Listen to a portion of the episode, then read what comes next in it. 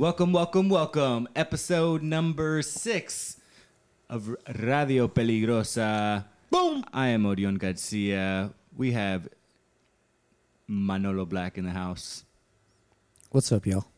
Also Yeah. known as Trey Lopez.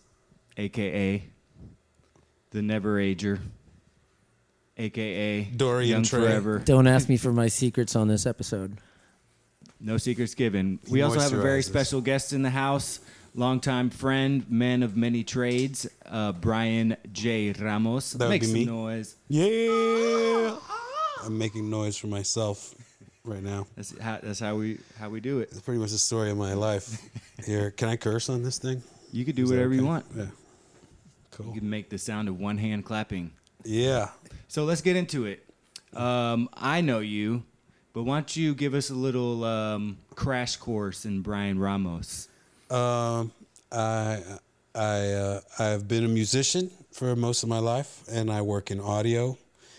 Uh, most recently, I work quite a bit doing sound production, sound on location and on set, television and film, and uh, making music for moving pictures. But I've done the whole band thing, and I've made records and done all that shit too. So. Don't give us too information. So Brian was one of the founding members of Grupo Fantasma. Um, and w- when was this? What about what? What time of the? Well, there's bl- Century. wasn't there Blimp? There was Blimp. There was before Blimp that, man. There was before a- like that's a long that history. morph, morphed into Okay. So- Grupo. Yeah. Yeah, and y'all so did let's start. y'all you, did You started playing guitar first. Was your first instrument of Yeah, love? I was. I played guitar. My father plays guitar, and so I picked up his guitar. But I was a little shit, and I wouldn't let him teach me anything. So I started like just picking out my own things, and like learning Iron Maiden tunes and shit. Uh, and uh, I guess I met Johnny, who is the former drummer, one of the founding members for Grupo, probably in '92, man, like way back, and we started playing house parties. Were y'all still?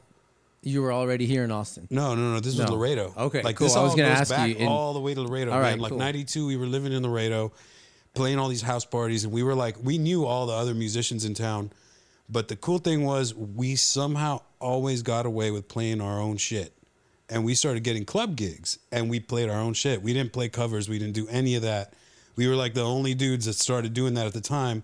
And after that, it's nice because like it sparked a scene where friends of ours started doing the same thing, and then they started getting gigs, you know. But like, they would play like a set of Stone Temple Pilots or something like that back in the day.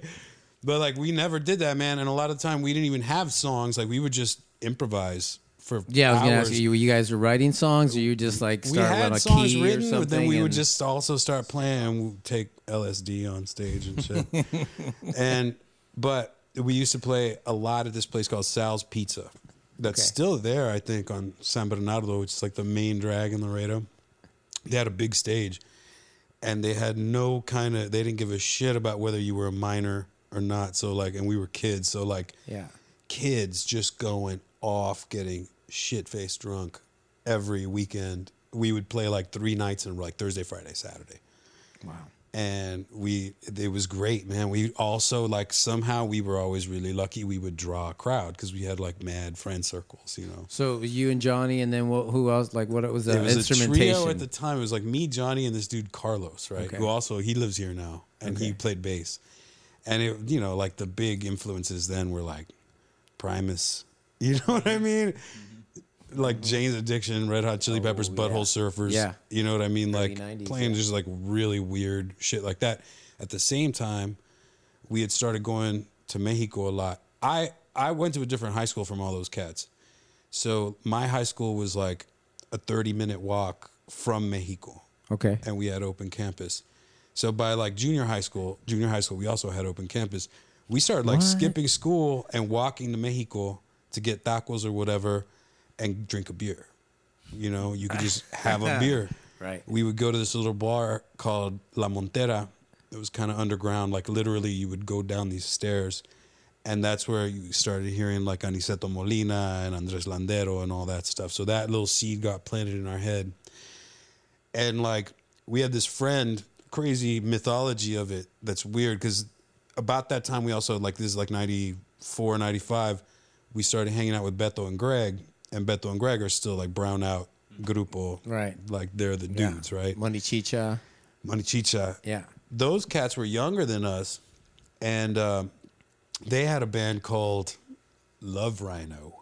and we used to play these parties too at this place that we called La Bodega, that was just like my homie Saul's family's place, dude. And we saw some crazy shit. Like, I mean, these parties would get so out of hand. Like, I saw apparently, like, actually didn't see it happen, but apparently, cops came one one of those many nights. Some dude jumped on their car and just like smashed the windshield of a cop car with a big cement brick. Like, shit like that was going down. We had this friend, Georgina, who played drums in Love Rhino, and she was from the hood that I went to school in. Like, so I knew her from back then. She was the one who really got us into going to these little congales in Nuevo Laredo and listening to live bands playing cumbia. And Okay. it'd be like, there was this cat, Carlos Vaquero, that we were like kind of tight with. He became a homie. That dude was like our age. He was real young, just starting to learn the accordion. And in like the few months that we were hanging out with that dude, we saw him like pick it up and really start playing. And all this dude would do was play.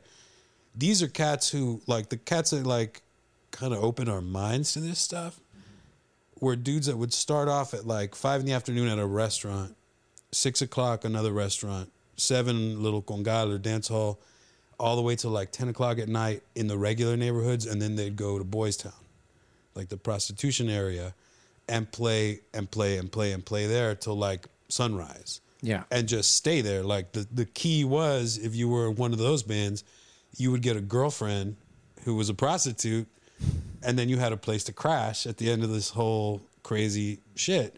And that was like six nights a week for these cats. Wow. So that turned us on. I mean, while we were like, like, it's funny. I mean, Greg and Beto might not like it that I say this, but those dudes were into Phish, which I could never get on board with. like, fuck that shit. I shit. can see that. But they like while we were listening to all the American musics that we listened to and and even European stuff and like white people music that we were really into and hip hop. Yeah. That that cumbia thing, like we got to see it live and direct right in front of us. And and we got to see the the economy of it, like the commerce of that life. I think had a huge effect on all of us. And so little by little, everybody started like transplanting over to Austin, Yeah. and the bands kind of like coalesced, and and you know one dude would leave and another dude would come in, and I wouldn't be there, and then I'd come back, and Right. and Like uh, the wind of an accordion. yeah, So, and, and just- nobody played accordion. I don't know how that happened. Did you so growing up in your household, your you know your family parties, whatever you know, all the family functions? Did you? What kind of music was being played there? Because I remember some of my first memories of listening, and, and it was more like for me more conjunto music, like norteño, with a cumbia in there every now and then. Like every five or six songs, they would throw the cumbia in. I'm like, Yeah. oh, I like that one a lot more. You know, even as a kid, I was feeling that more, but it wasn't like we had a ton of cumbia in our house all the time. It mainly happened when I went to like dances or mm-hmm. or or parties and you know barbecues where they like, you know, just that's that's what we heard a lot. But growing up, I'm just curious, like in your own family, because you're in Laredo, right? yeah, Um, but you didn't get exposed to this till little till you had to go, you know, It's a somewhere weird else thing, in a way. man. But it was so such a close so my dad, vicinity, though. my dad is from a family of nine children, and it's eight brothers and one sister, and they kind of all detest Mexican music. Like they're just weird boomer age people that got into like the hippie sound. Yeah, My mom was kind of poppies and also like like into the hippie sound. Yeah, and like so through them like my so my dad and his brothers all play guitar and harmonize and sing beatles that's it like they don't even like they don't fuck with the rolling stones when they play and sing Okay. i grew up every barbecue these dudes would play for four hours just beatles song after beatles song mostly early shit Yeah. and that's and they like my dad has this crazy ear that Like I don't even understand how his memory for for uh, the structure of harmon of of harmony is crazy. Where you, I'll show him a song. Like I remember when Buena Vista Social Club. Like I digress, but Buena Vista Social Club came out, and I showed my dad Dos Gardenias, right? Like just played it for him one Christmas. Came back like the next Thanksgiving after that, and I mentioned that song, and he was like, "Oh, you mean?" and just started like piecing out the chords, you know. And he has like a weird voicing ability. He never plays the chords exactly like in the same key that it originally was, but he like lands it in these like these chord structures that he kind of picked up. And they're all Beatles chords. This is the funny thing. it's like the Beatles translation. So like that was the deal. It was Beatles. And like my dad would like literally like I think there was a, a period in the valley I mean, not to, I don't want to talk shit, but because I love my people from the valley. But when I was a kid, there was a point where there was like some pretty hardcore racism against Mexicans among middle class people in South Texas. And a lot of people won't admit that shit, but it's very true. You're talking about middle class Mexican Americans. Middle class Yeah, Mexican yeah. Americans, man, they Oh, really look around, down around on Corpus Christi and, and Yeah. Robstown too. You Yeah, know, I man. think it was just and a speaking good thing. Spanish was like frowned upon. You know what I mean? Like I stopped. I lost practice for Spanish as a teenager, as a young, as a young adult and a teenager.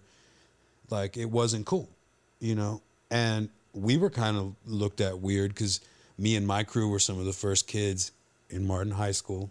We were going across. We were going to Mexico, and people were like, "Why are you going to Mexico?" oh yeah. you know where i knew these same people in elementary school and they had just they were fresh off the boat like they had just crossed and didn't even speak english you know what i mean but suddenly by eighth ninth grade those same people are talking to me like this and like just kind of behaving like they're white americans watching cable television and trying to embody that and like my dad used to have this thing he calls a he called conjunto music troquero music because it was like.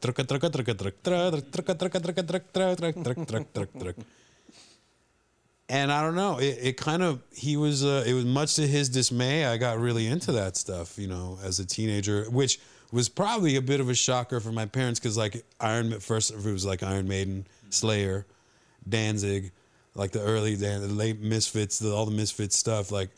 And my parents were like seeing the posters on my wall, and lit- like they brought the priest over to like have a talk with me and shit.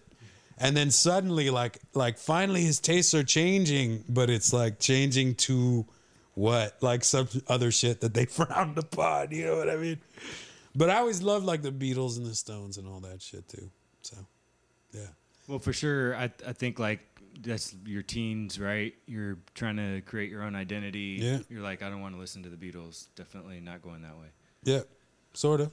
Yeah, I mean, I still dug it. You know, like Yeah. all I did was listen to music and try to play music. You never took any music theory in high school, Yeah. middle school, or anything like that. so the- you had you I had played some- a trombone little in band. foundation of like The junior high playing trombone. Yeah, I junior played high sax. trombone. Yeah. junior. Was that the first time you uh, learned how to read music? Uh, I think they put me in piano lessons as a little kid, As but little kid. I didn't dig it. Yeah, yeah. I was like, I didn't like the teacher. Think, We didn't get along. I think that happens a lot. It I was a shitty student Yeah. with everything when I was a kid. Hey, I, I'm right there with you, sir. Yeah. Uh, so the trajectory, you moved to Austin, and then at what point does uh, Grupo start? what happened was they had the there was there was the blimp is what what we became, and then Stayed there was three piece up till then. it. Nah, it was like a five piece sometimes, Okay. and sometimes I was in, sometimes I was out. Mike, this other dude, was in and out, and and then there was Blue Noise Band, Mm-hmm. and that was Dave Lobel and Adrian, Jeremy Bruck, and a couple other cats. I think I DJ'd some shows way when they first started. yeah, too. back in the day. I dude. never played with Blimp, but I played with the the first version of Grupo many, many, many times. Yeah, yeah. And uh, yeah, those are dope shows. So, but Blimp was doing cumbias we started to at the end at- there. Yeah, at the end, because I remember the shows at the Ritz and kind of one or two towards the end of the set, maybe even. yeah.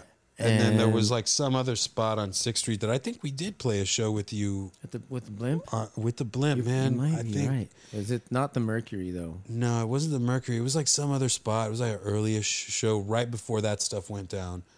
I guess what happened was eventually there was a there was another couple of horn cats, and so finally it was like, ooh, there's a potential for a horn section, right? Like this guy Dave Wolf played Okay. flugelhorn, and so him and Dave Lobel were on horns, and uh, the dudes decided like let's get together and learn some cumbias, and and we had a couple of rehearsals and and booked it, Boom. you know, and and it man it went off really fast. Like Yeah, those empanada parlor shows was Yeah, like those are some of the ones that I did with you. with yeah, you. Damon Lang was the booker. Yeah. and now he owns uh, Nomad, Yeah. right? And that was his first PA that he bought. Like now, it's funny. Wow. that all those like little things converged. Yeah, I know. But uh, yeah, yeah, it's crazy. Cool shit. And then I guess there was probably a couple other things you played with after Grupo, but then you also started uh, Master Blaster Sound System. Yeah, yeah. So like, I parted ways with Grupo. I got shit canned, right? And that happens as business. You know what I mean? And so, funny thing was, uh, one of the cats who had been in Grupo, uh, Joseph Serrato, is a saxophone player, really fucking great musician. Not not the inventor of Serato. No, not the inventor of Serato, but definitely a user of Serato. Uh, that dude hit me up and said, "Hey, man, uh, he was from Corpus, is from Corpus, and like, uh, he said, I got this homie Dusty, and I think you should talk to him because he wants he has this band called El Sancho, mm-hmm. and he needs somebody to come and like show the dudes like."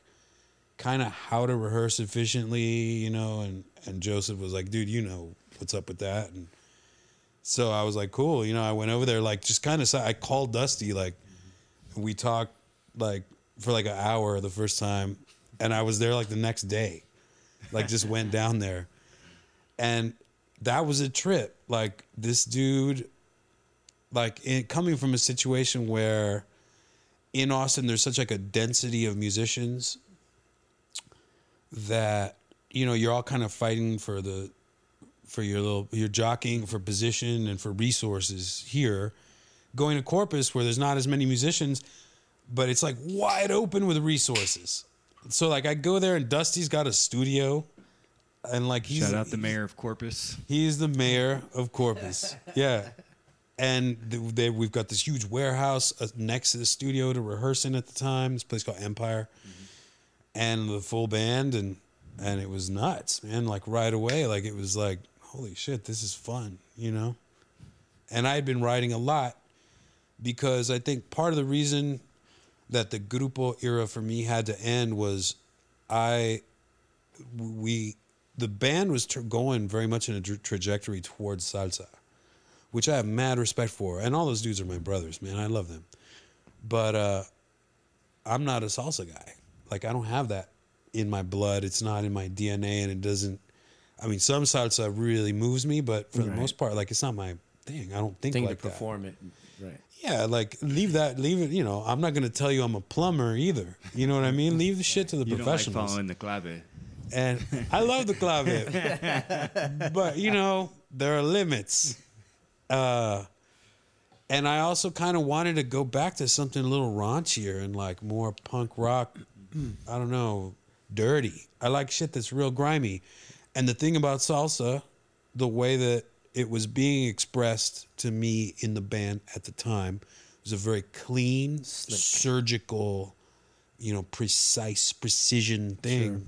Yeah. And I like broad stroke chalk drawings that get smeared up and shit, you know. So that was cool to meet Dusty at that moment. Like that was a, a moment where I came with a bunch of material, he had a bunch of material, and he needed a dude that at the time that he could kind of rely on to like take up some like multiple spots in the band here and there, like play percussion sometimes or or be able to compose or be able to sing or be able to play guitar or whatever, you know. So And, this is all kind of like this continued trajectory of where you're what you're doing now, which we'll get to, um, doing like he- heavy production. Like at this point, you're probably not playing out as much as you are in the studio.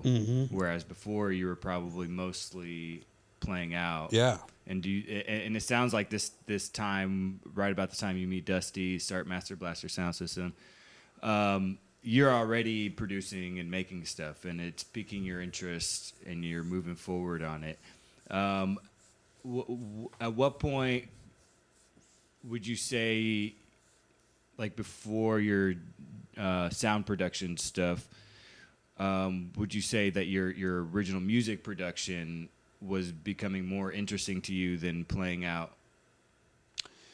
I think, well, what had happened was uh, Greg had gotten a computer in like, I guess, 98 or something, man. Like, you know, I had never thought about it. Like, I was like, computer? What the hell do I need a computer for? Yeah. And he had Acid. He had like a bootleg copy yeah. of Acid back then. And I started messing with that, and it blew my mind that you could make stuff in the computer. I was addicted, man. I was like hooked right away. And I thought to myself, like, I think what it's a convergence of shit. But Grupo had been the orchestra on a couple of theater productions. And I was like, man, there's a lot more theater productions that can't afford a whole orchestra. Plus, it's a big pain in the ass to rehearse a band with a show.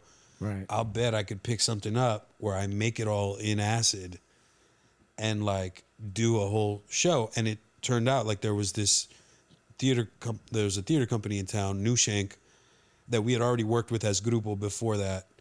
And they had a smaller budget. They couldn't afford the band. And they hit me up like, hey, do you have any ideas? What do you think? I was like, dude, let me do it in the can. You know what I mean? And bring you this craziness. And they did this play, I think it's Pinheiro play called Blade to the Heat. It's like a boxing play.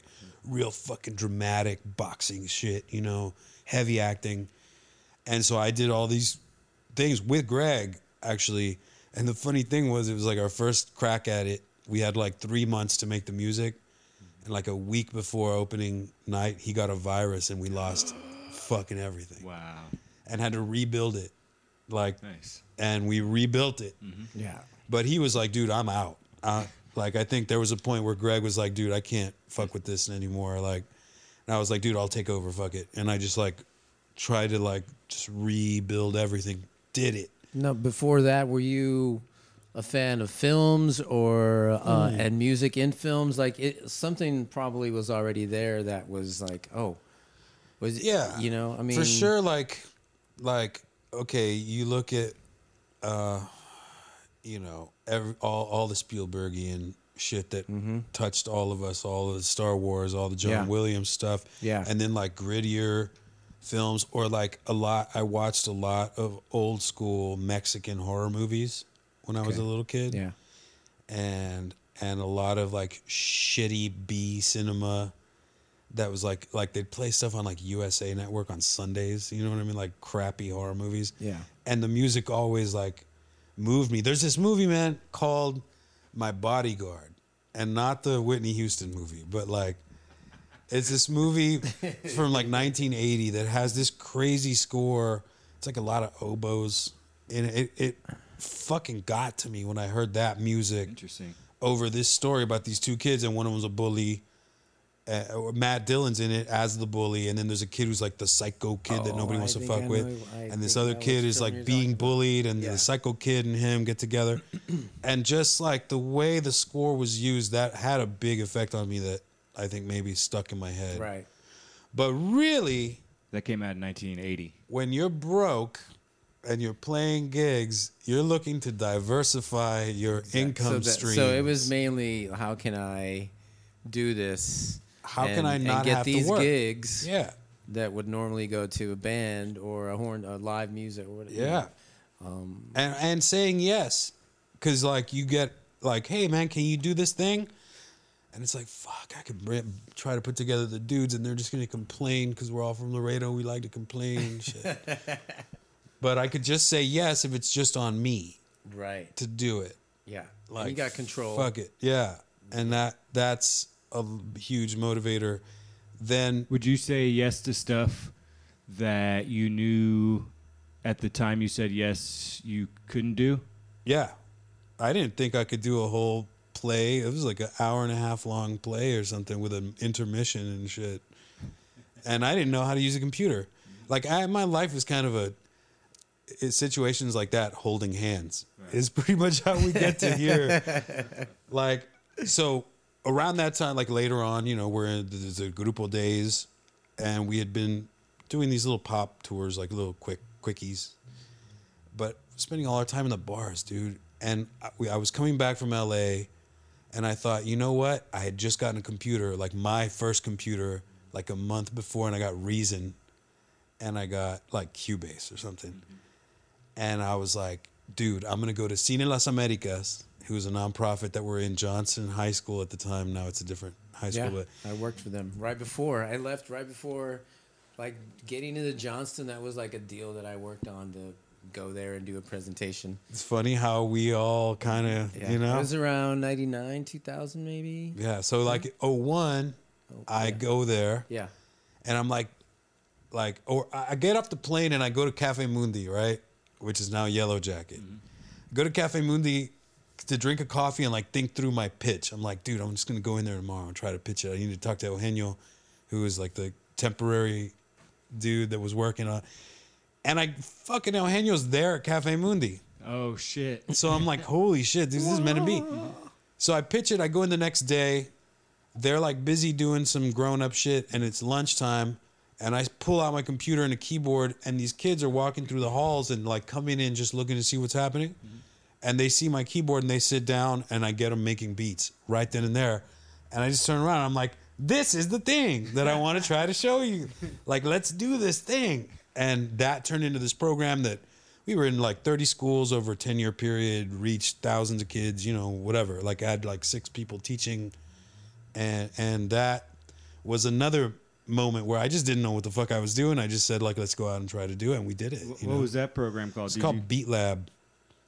I remember that. Yeah. Yeah, And we were after school program among one among many. Is this still going? No, I gave it up after 10 years of doing it. I gave it back to Cine and, and, and I don't think it's still going, but yeah, I think they probably focused on film Um, stuff. So you you helped star on Story, um, Sort of, yeah. which is uh, Austin Film Festival and Public Radio International. It was on, pub- on PRI. I don't think it's on PRI anymore, but yeah. It's Um, I I love it because it's on NPR on Saturdays, and I get to listen to it before Yeah. I go hit up Volstead. Yeah. Yeah. Funny thing about that. So, right around that time with the play going like back 10 years, Mm-hmm. I did my first film. I scored my first film from that play. Like one of the dudes who came to the play and I met at the play was this young emerging director named Miguel Alvarez. And Miguel was making his one of his student films, like his second student film. Nice. and was like, "Hey man, I need music, and I love this music. You think you could help me out?" I'm like, "Sure, you, yeah." And I that I did a few things for him and other students, and that's how I got it in with the with film. Was like, there's all these students in this town, and if you want to make music, they don't have any composers, and they don't have any budgets either. But I'm just trying to learn, right? Miguel years later ends up getting approached by Austin Film Festival to start shooting their panel discussions and becomes a producer of On Story for television, which is on PBS. It's won a couple of regional Emmys and they've done really well. Uh, so through MIG, there again, he hits me up to do all the audio for all that. And I pitched to them because they already had, they were like season three or four of the TV show, which is now in season nine. And I was like, let's take this audio and do these long form podcasts. And they're like, what the fuck is a podcast? I mean, this is like several years ago. And so I cut together a pilot and turned it into a podcast. Uh, Hawk Mendenhall from KUT approached us and said, hey, do you want to do it on the radio? Started doing it on the radio, and then it got, you know, we went to Public Radio International for a while, and I worked on that. And I still work with Miguel, and I worked on the TV show and the radio show for years. You're still doing that off and on now? No, no, I'm, I- I'm, I don't, I'm, I no You're longer have now. time. I moved on from that. Now you're doing a lot of independent stuff. Hmm. Um, like a lot of different like eh, stuff ends up everywhere, like HBO, Showtime, Yeah. whatever. Yeah.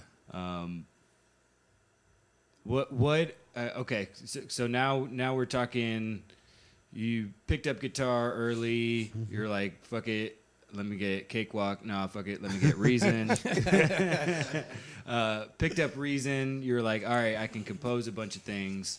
Um, I'm gonna start composing stuff for myself. Oh wait, people, you know, um, there's a need for this. So you go out, Yeah. you get um, your bearings, um, and and now you're not doing uh, free people sh- sh- shit anymore. No, no, but I, I- do do work. I'll take work that Oh, let, let me ask you because we had a discussion the other day where it was like you know it, it, it's clear to you that they're the people who have the least amount of money are the most passionate about their film. Certainly. Um, it, is that something you you recognize now, or did you recognize it before and you were just willing to?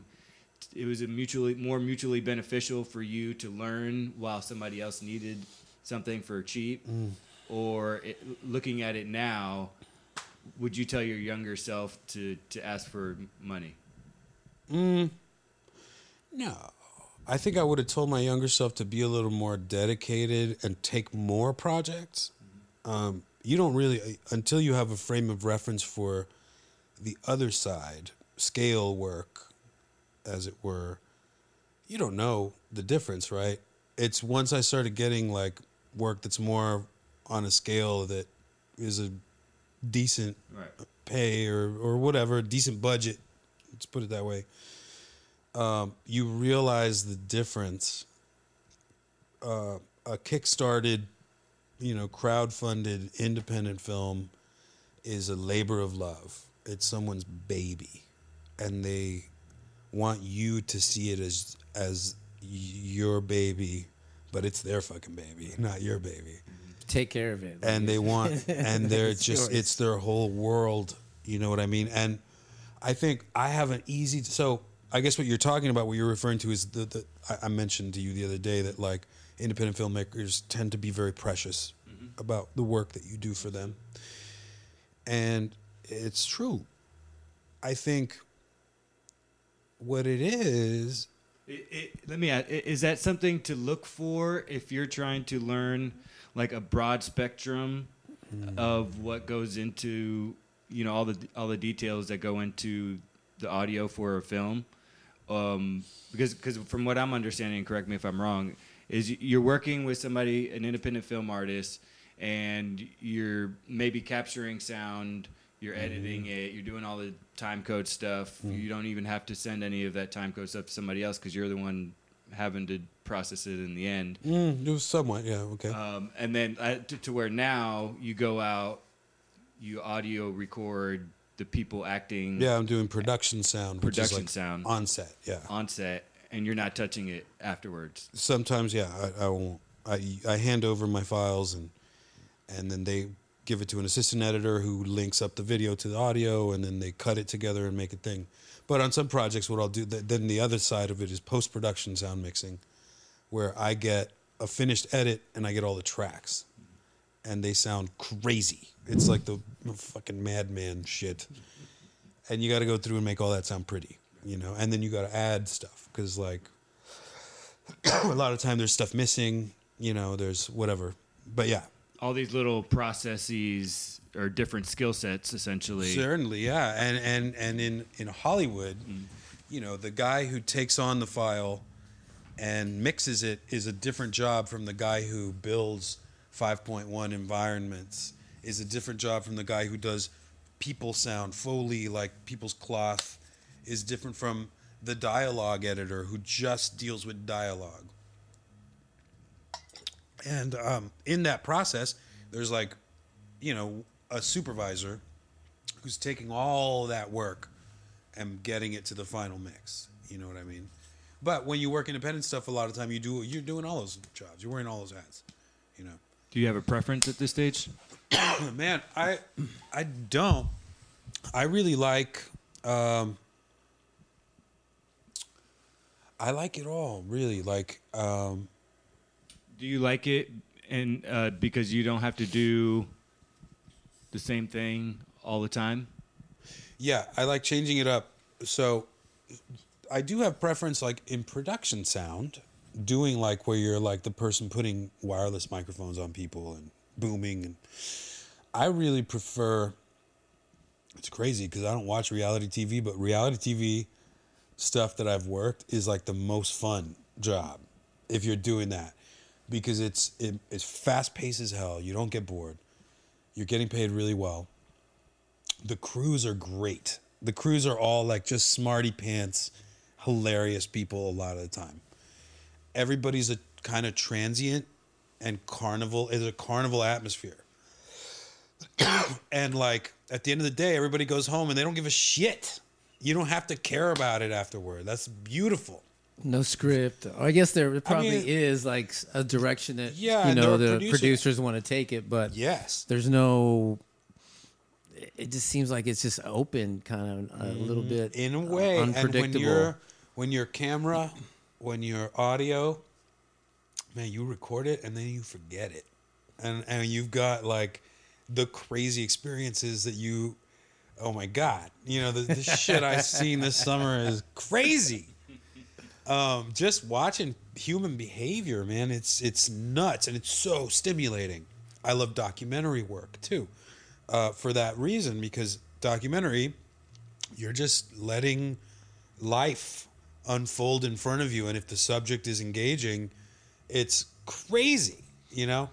But then in, in post uh, documentary and reality not as much fun as let's say a, a narrative Right. a fiction thing you know in post mixing something that's that's got some you know narrative and some magical realism or some effects and crazy shit that's where the fun is you know so it's funny how this duality exists there you know Well, back to your question though, like you're talking about, would you have asked for better pay or more pay, knowing? No. I think. I mean, well, it, it seems like you figured out early on that going through the process of learning all this was probably a good thing, or Yeah. was that just kind of a coincidence as you're trying to get gigs? um or did you, you did you at that time when you were doing these things like okay this is going to pay off in the future or wow this is super cool because i get to learn this Mm. You know, or it's is weird. just It's like the you blessing just, and the it's curse. like surviving basically it's like the the blessing and the curse of artistic ego is what got me into a lot of this shit.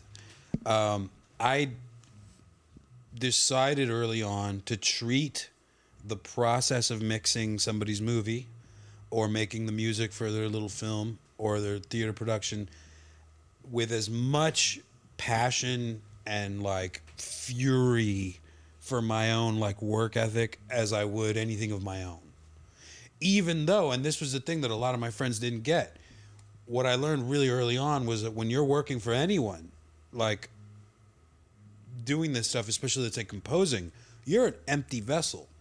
You're not supposed to have an ego.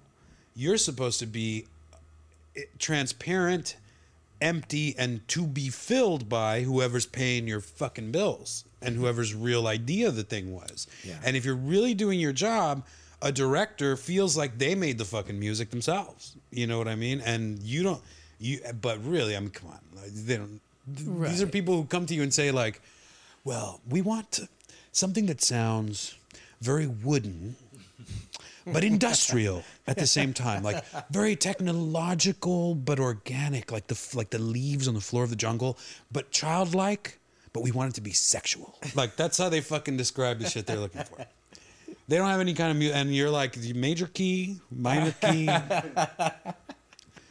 I have to break it down to like what instrument, man? Like, Yeah, you know, yeah. is it a Give me the- piano? the like, you you mean want. the chinkly tinkly little thing? Like, yeah, dude, that's a fucking piano. you know, but you you you empty your own head, and you give them what they want. Early on, I wouldn't trade those early on freebie experiences for anything because that I didn't go to film school. I didn't go to any school.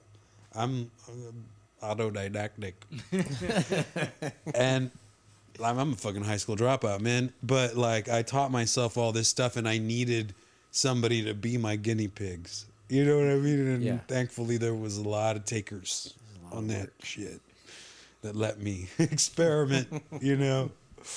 Uh, that I mean, I sit in the studio. You're you're helping right now with the Trippy Cholo record. Yeah. Um, and I I noticed that stuff, like your ability to translate, um, what anybody how anybody describes music into an actual process. Um, I it sounds like that, that's something that started maybe even as far back as Reason. Just now, it's more predominant because you're working directly with individuals who have no idea about any of this music stuff. Yeah. They're, so they're like purple sunshine cloud Yeah. choir. Yeah.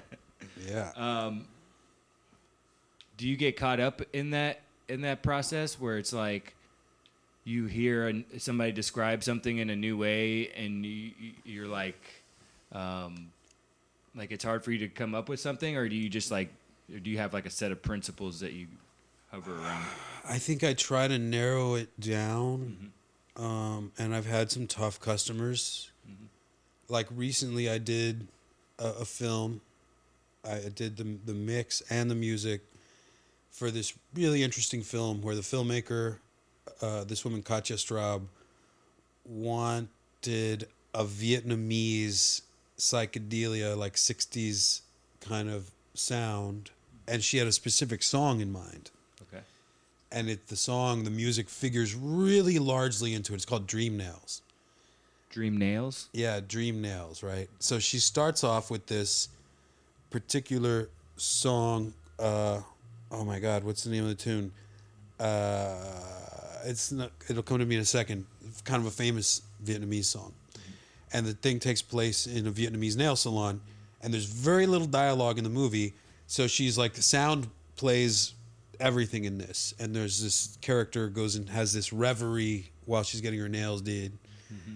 and the cacophony of little sounds in the salon combined with like people's bitchiness mm-hmm. in that salon environment start to kind of coalesce and become this this like rhythm behind everything that that that climaxes in this like dance number fucking song and dance number you know what i mean and uh we get to that point and I, I was trying to like hold her hand through it because since I've been a musician, I know the legal side of it. You know, when people have licensed my material, I know how that works. And so I kept, I talked to her producers and said, you know, if you want to use that song, try to get the rights for the master, try to get the rights for the publishing.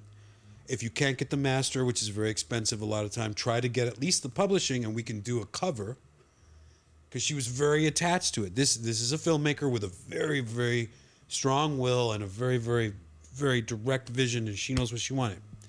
We get down to the wire, and it's time where we're we're there. The movie is almost mixed, and she didn't get the rights and didn't get the rights to either side, publishing or master. So now it's on me. But we are in an environment where I 10 years ago there wasn't cultural appropriation wasn't like a big deal. So I could have made her something that sounds very Vietnamese mm-hmm. But I told her I had to tell her straight up, like, dude, as a as a craftsperson, as an artist, and as a person, you know, the, the internet does not forget. And I don't anticipate things are going to get any more lax where cultural appropriation is concerned. Mm-hmm. I told her I don't I'm not comfortable making you a Vietnamese song. So you're going to have to like give me some license. And the I had to take her that song back to our heart is what it's called and translate it to what I ended up with is this kind of Phil Spector wall of sound sound that's very 60s uh, that that has a very romantic vibe that has a flourish to it these horn things and used a couple of Asian instruments like some of that instrumentation but very subtly and respectfully so that I don't end up in hot water later on and the target of anything because God forbid. Because these movies these little movies and that's the thing everybody's got to remember is the industry is really small the movies can be a nothing nothing movie but it's going to make the rounds at film festivals and any movie even the littlest tiniest nothing movie is going to be seen by 10,000 people and that's a lot of people who will remember your name in the credits. and time and time again, man, I've run into people ten years later, and they're like, "Oh, you did the music for this one thing that I saw at some random film festival in Arkansas or some shit." Like, wow. But isn't it difficult? You know, I, I totally get it. It's difficult though to sometimes, I guess, get that authenticity. You think? you, you mean like as far as the character? Um, Yeah. of the Well, as far as so this situation, you know, they there's not access to the actual song to use, so you know, you're saying, you know, you gotta. You, it's, it's a Vietnamese song. You said, would that would the director then go and try to hire a Vietnamese band? She wanted to do it. yeah. To do that. in and the then, end, like, she wanted even vocals. Like we got down to where I had the music. I was like, dude, there's now I have music. She's like, but I want vocals, and I'm like, yeah, I was gonna ask you next. we need to bring in a there? Vietnamese singer. Like who are who do we have? You know, and we had one of the one of the people in production who helped us find the location for the film because it was shot here in Austin, even though she lives in Berlin. Uh, so we were like already in those Vietnamese circles, but it would have meant find this person, bring them in, do a libretto, write lyrics in Vietnamese, which I can't help you there. You know what I mean? Right, right. Teach them how to sing if they don't really know how to sing. Like, fuck, you know, that would have taken Yeah. forever. Yeah. What we ended up doing is we just got this one little vocal chorus that, and she sang it.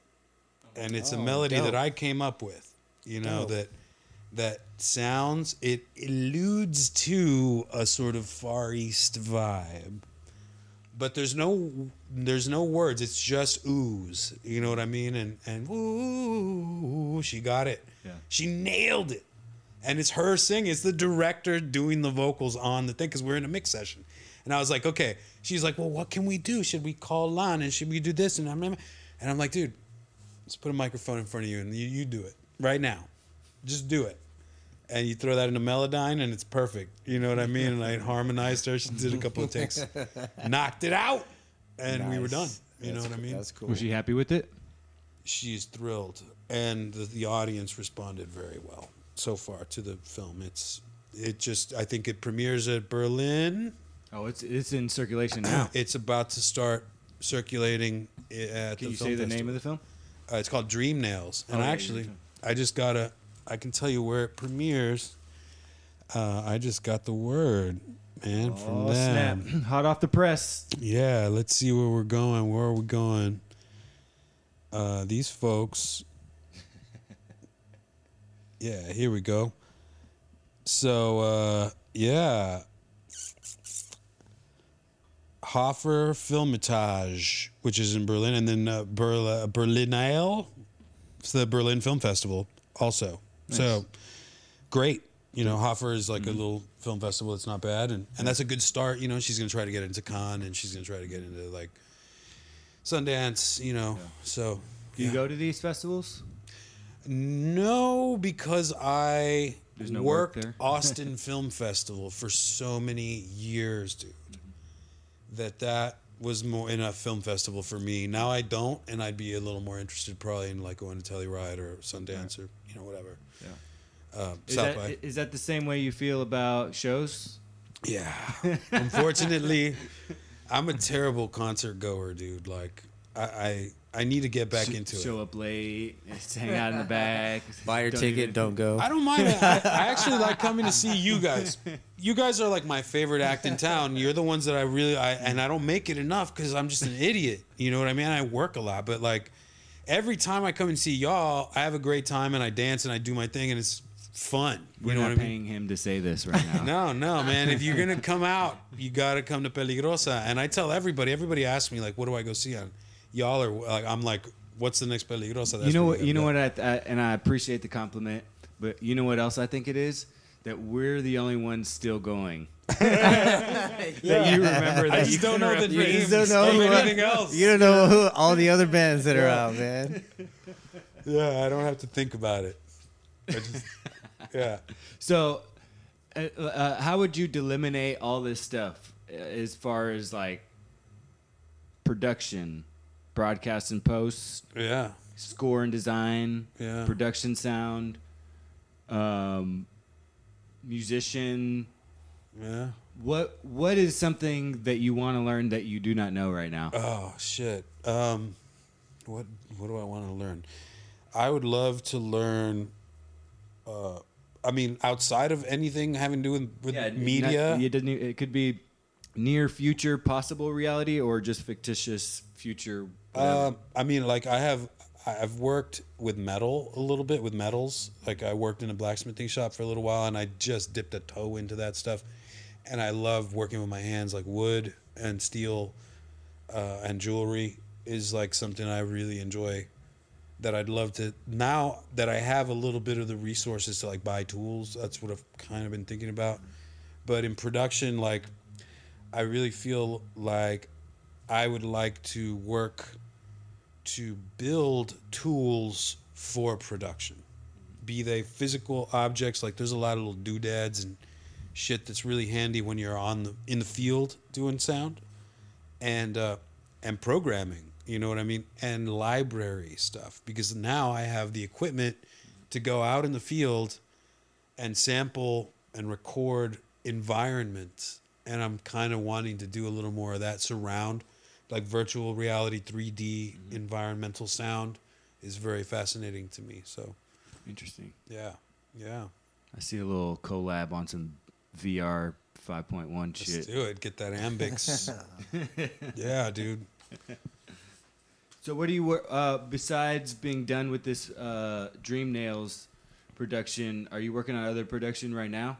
Uh, well, you're also working on uh, the elephant piece, but Yeah, there's a there's a documentary shot in Laos by a filmmaker named Kate Kirby uh, about mahouts, like the dudes that train elephants, and about elephants in Laos, and what kind of elephants do they have in Laos? they're it's the Asiatic, Asiatic. elephant, right? And the the Laos is a country where apparently like the elephant populations were threatened and elephants have been treated very much as like kind of a afterthought, a work animal, you know, and now they're starting to get into ecotourism.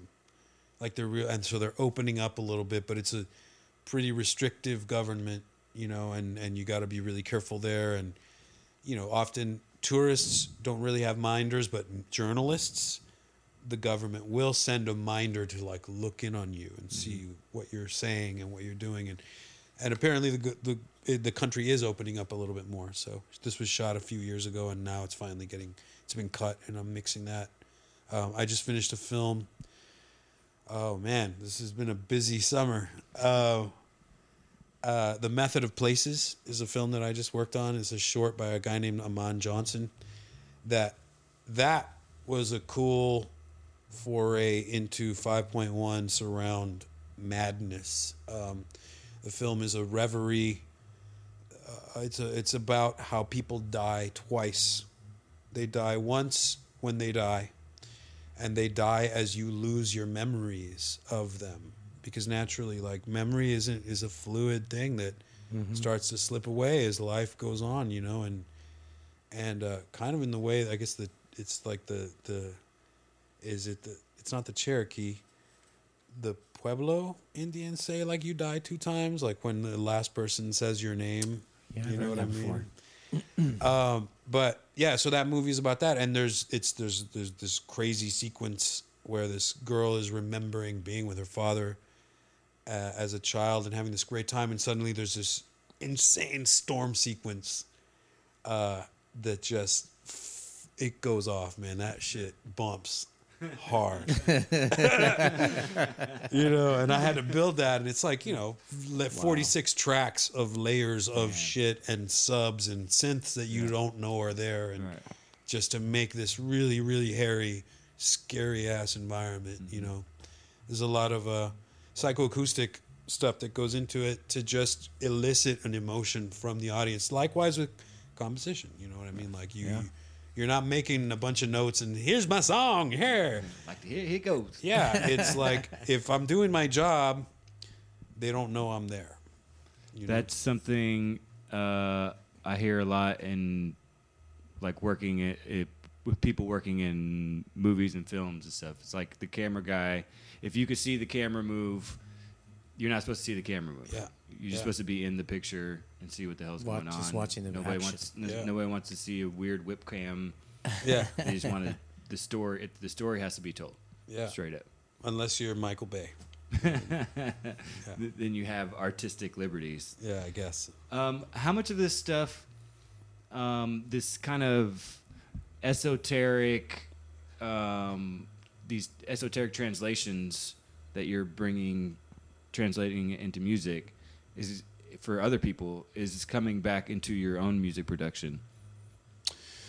You know, I think it's it's weird because what what has come back is a deliberate approach because there are deadlines because I'm thinking about my minutes and the budget. Right. You know what I mean? Like I've gotten a lot better at just forming an idea and knocking out that idea and finishing the idea. Or like if somebody's got, I, I really love working like I'm working on the Trippy Cholo thing with you. Like when you have notes and you give me like, here's what we're looking for. It's like let's knock it out. You know what I mean? Like let's just take care of that shit. Whereas like. You know, before it was a lot of weed smoke and like, yeah, man, but like, what if we try? Let's freestyle for seven hours and Yeah. then record one minute of something we got to re-record later. Yeah, I, I can feel right now like it's almost like uh like the bag is getting full of something, hot air or water or something Helium. for me to put back into the music part because I'm starting to also, I mean, arguably you can't do too much of the same things. Absolutely. I can't, and so now that I've been away from music for a little bit, like I'm starting to get that feel Yeah. and making beats, you know, and and like every day lately I've been making a little beat here and there. I, I- I will say, you know, I, I listen to a lot of you play me a lot of your stuff. One thing I have not heard is this creepy, scary, intense vibe in in like uh, cumbia or um, one of your other hybrid productions. Yeah. there's like you you're very good at horn. You're I mean all all around well, well rounded. Um, but I'm waiting. I'm waiting for that. The- Yeah. the scary um, apocalypse now. yeah, and that's uh, that's a, man. I've been listening to. I mean that JID record that Yeah. you turned me on to. So you Underwear. worked with a, a ton of filmmakers, right? Or Yeah, no, several, yeah, quite a few. many. Do you have you thought about? Do you have a story kind of that you're wanting to tell from that Oh yeah, role? Like you you writing, directing the whole thing. I mean, hmm all right. Um, I have things. I mean, everybody says they're working on a script, but you know, I've got, I've written a lot that I'm just not. Like it's like, oh my god, how are you gonna fucking make this shit happen? Like this, I got this idea for a period piece that Yeah. Goes between the 1900s and the 1960s and now and the 80s and back and forth, and it's like, how the fuck am I gonna ever make that shit? Yeah. but it's fun to write. You know, I've written a lot of scene stuff. Like I'll sit there and just write two people talking. Like, how does that even? What do you do? How do Yeah, because I was do thinking. I mean, Like, working in this, Like and playing you know, chess with yourself. kind of, yeah. It's Working in or that field. I'm sure, like like- masturbating, and I'm really good at that too. you know, it just it just seems natural that working around all that, you start to maybe formulate your own kind of stories. Yeah, right? well, or even before you started working on film, you already had that. But just Yeah. seeing being a part of the process to make like an idea become like a an actual film or reality. You Yeah. know, Well, you And- know, it's and- funny too because I come from my mom, and I used to sit there. and My mom still to this day, dude. Like the other day, my mom calls me. She's like, "You know what? I have an idea for an invention." Like half the time she calls me, that's what it, it's like. I thought of this story. There should be a show with these people who got really sick from touching a shopping cart. Like it's just like what the fuck. She's nuts, man.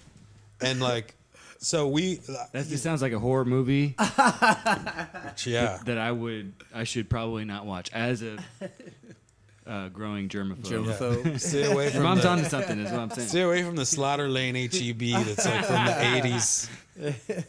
Um, yeah, I do, and I, I'm actually so recently I have a, a friend who is in law enforcement, and he wants to work on something based on his experiences in law enforcement. Oh, so he and I have been getting together. Uh, he, myself, and his wife actually, she figures into the story largely just, and all we're doing is just talking about. Kind of what they've out been through. an idea or something. We don't even know what we're gonna do because I mean he's still active in law enforcement, so he doesn't know what he can. There's a lot of things he can't literally talk about. Sure. the shit would make amazing reality TV. Let me tell you, if we had access to, oh my god, there's some crazy stories. But uh, we're trying to like just get the stories down and see what we can make. You know. But working and working with On Story, the the Austin Film Festival show, Right. that's like, I mean, it was described as film school, you know, in a box. Like, all they talk about is story structure, writing, you know. And I listened to thousands of hours of these people Right. talking, so I've got all that in my head. Yeah. So yeah, I- I- Are, are there are there things and pieces from from other people talking that that kind of stick around? what do you mean? Like, That's stuff that that really affected you and the way you work. yeah, Anything you you can think of that? Lawrence Kasdan. Mhm. I think it was was it Lawrence Kasdan? No, it wasn't Lawrence. Yes, it was Lawrence Kasdan. He he wrote Empire Strikes Back, right? And uh, he's like, you know, it's the whole idea is you got a guy and you want to get you, you you the story starts and you got a guy and you got to get him up in a tree. And in the second act, you throw rocks at that guy. And in the third act, you get him down out of the tree. That's it. That's every fucking story right there. you know, or the story is you got the stranger who comes to town and whatever happens. Or you've got like the person who is in town who needs to leave to go on a journey. And that's it. There's very few stories. You know what I mean? And and that's that's what it is right there. That really like he he broke it down. Interesting. Yeah. We've got to forgive him for Force Awakens. I mean, a, a lot a lot of stories that you know repeat um, are told real shittily. Sure. There's, there's a lot of those stories. The football coach, fucking team winning at the end. They're always having a, a romantic component to what, Yeah. even if it's a depressing action film. Like some of that shit is just like oh, th- Tropes. this is tropes. You know, um, we're gonna make it. We're gonna. This is gonna be an all well-rounded production. A lot of movies get ruined like that, but you know, a lot of them are good. Also, Yeah. A lot of movies die in the third act. yeah. Third act fucking sucks. They're great. First two parts, it's like, yeah, yeah, I'm into it. And then, but, you know, what are you going to do?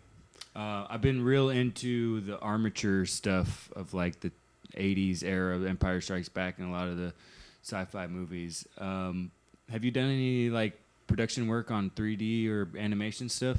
No, I haven't had enough of a chance to do any of that stuff, and I would love to, let me tell you. Interesting. Um, I, I have a couple of friends who are artists who either sculpt or paint or make like like sort of three dimensional physical paintings out of objects. And we've talked about doing like uh, one of my best friends.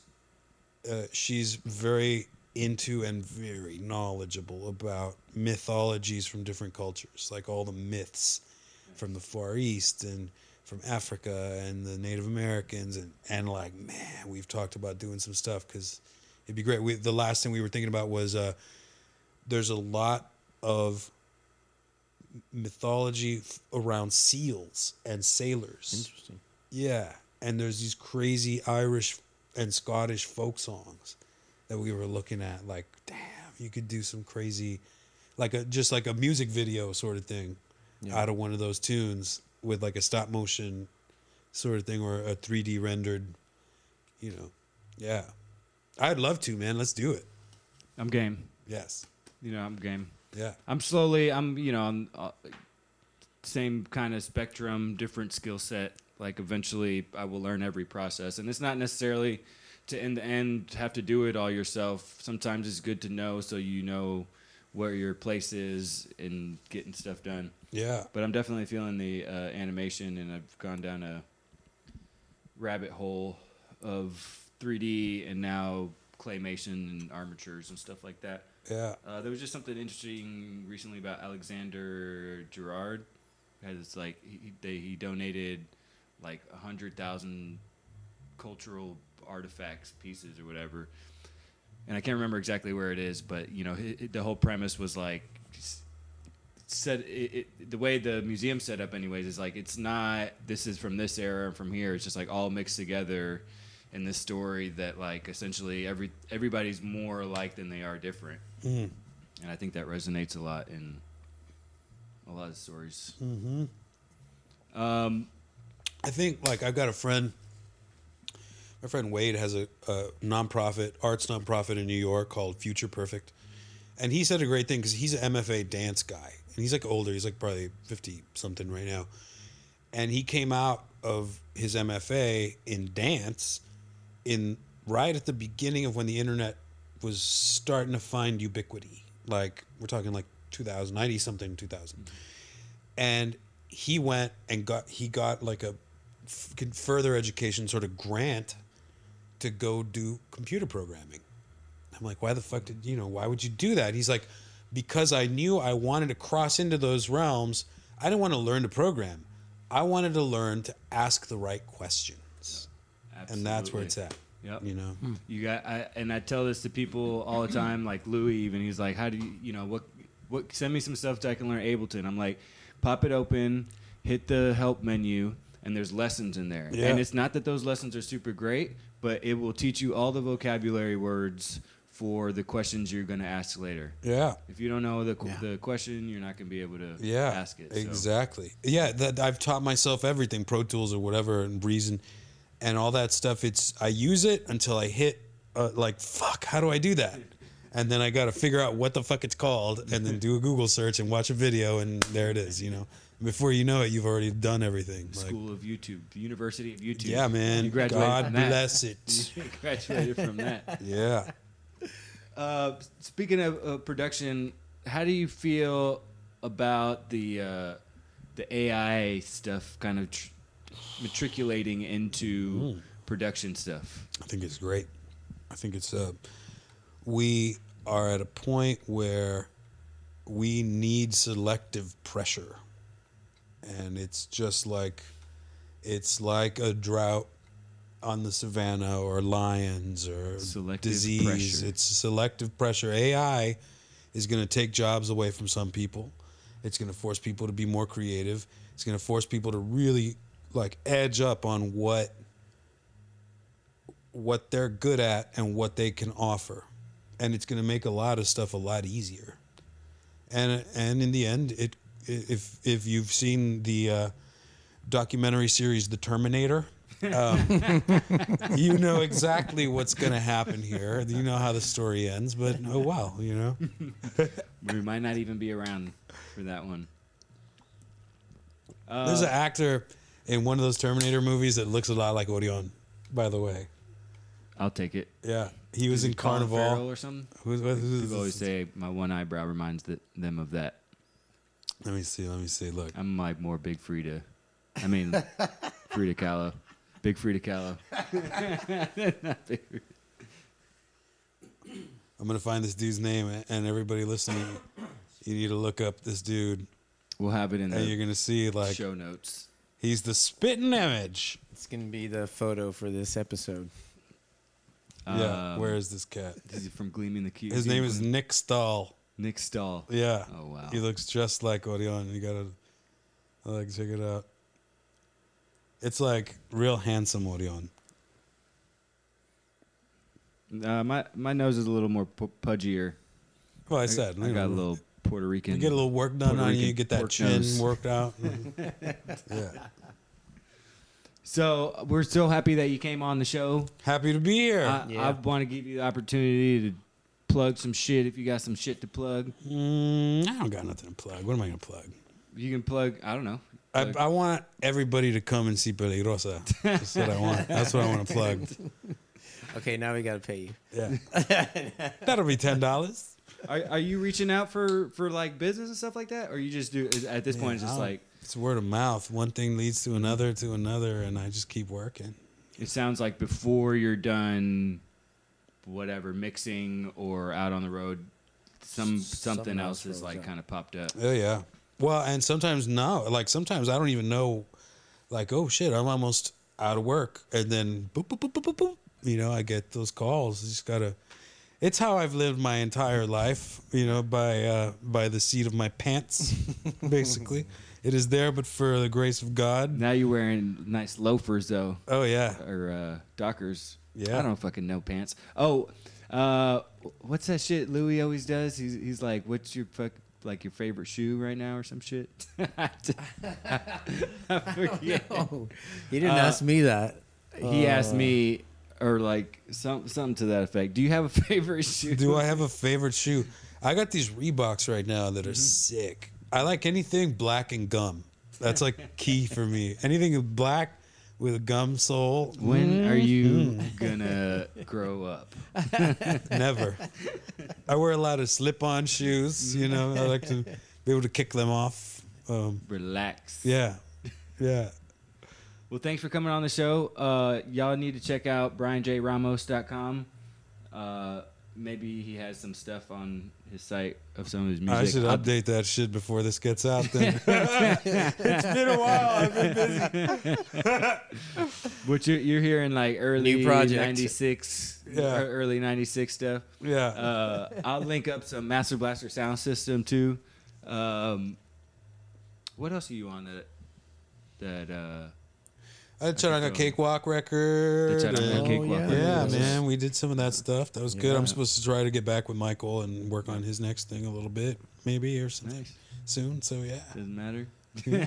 you're like, hey, let me write it all for you. yeah, let's do it. Leave me alone. Well, I know it's a rarity to get you out of the house, and I appreciate you coming down Hey, here. it's, Yeah, same to here, Radio man. I Peligrosa. appreciate you having me. Yeah, man. This has been another episode of Radio Peligrosa. Thank y'all for listening. Tune in next time where we have guests. Who knows? Maybe Steph. I want to see if Stephanie comes through. I, I, me- I mentioned Uh, it to her at the, yeah, man. yeah, I the mentioned it Mohawk. too. Yeah, absolutely. So, Shout out uh, also uh, Margin Walker and the SOS team. Yeah. Um, shout out the Sims Foundation, Music on the Menu, uh, Art and Excellence for that show we did with Bun B this weekend. That was a lot of fun. Damn. Uh, hopefully, this will be out before our next Peligrosa, which is September 20th at the North Door, celebrating Mexican Independence Day. We got Zoot Zoot from Nafi coming up from Monterrey. We have Esa Mi Pao coming up from Mexico City. Savani is coming up from Corpus. Yeah. Um, and we got a bunch of local locos Peligrosa crew in the house. Yeah, maybe DJ Dust will come and not play at a different place at the same time as y'all. yeah, yeah, yeah, go get your man's dust. That's good. This is gonna be my my drop at the party. Yeah. I'm just gonna cut this part out and, and drop you saying that. Yeah. Give me that P necklace back.